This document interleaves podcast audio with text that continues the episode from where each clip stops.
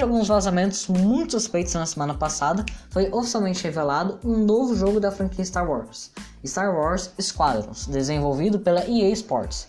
Ela vai ser lançada no console PlayStation 4, e quem estará produzindo vai ser a EA Motion, que foi fundada pela Jade Raymond, que é responsável por títulos de peso, que inclusive talvez você conheça, tais como Assassin's Creed 2, Splinter Cell Blacklist e Watch Dogs.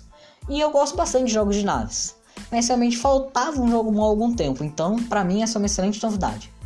E contamos também com informações novas muitíssimas importantes do novo console da Sony, o PlayStation 5. Alguns fãs compararam o PlayStation 5 com os consoles de outras indústrias.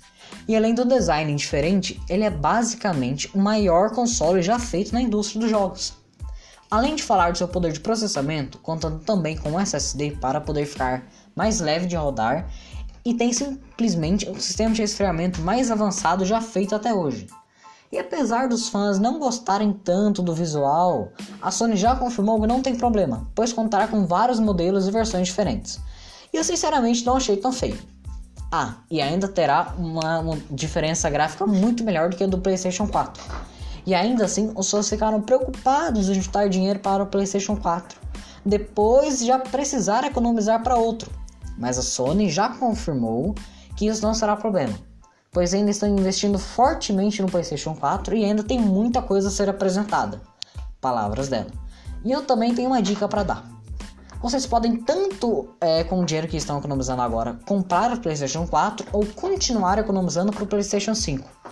Mas infelizmente agora o dólar aumentou nessa quarentena e então acho que infelizmente menos de 5 mil não vai ser. E é claro que também temos notícias de Fortnite, que terminou mais um capítulo e agora o mapa está devastado com uma enchente. O novo mapa de Terminal de Simpson terá eventos especiais, como a que eu achei mais impressionante, a corrida de tubarões. Essas ideias incríveis para mim é o que faz esse jogo ser muito bom. Eu não joguei muito, mas ele é simplesmente um jogo com mais desempenho. Assim, no mercado, ele está muito à frente dos outros, ele está simplesmente vendendo horrores.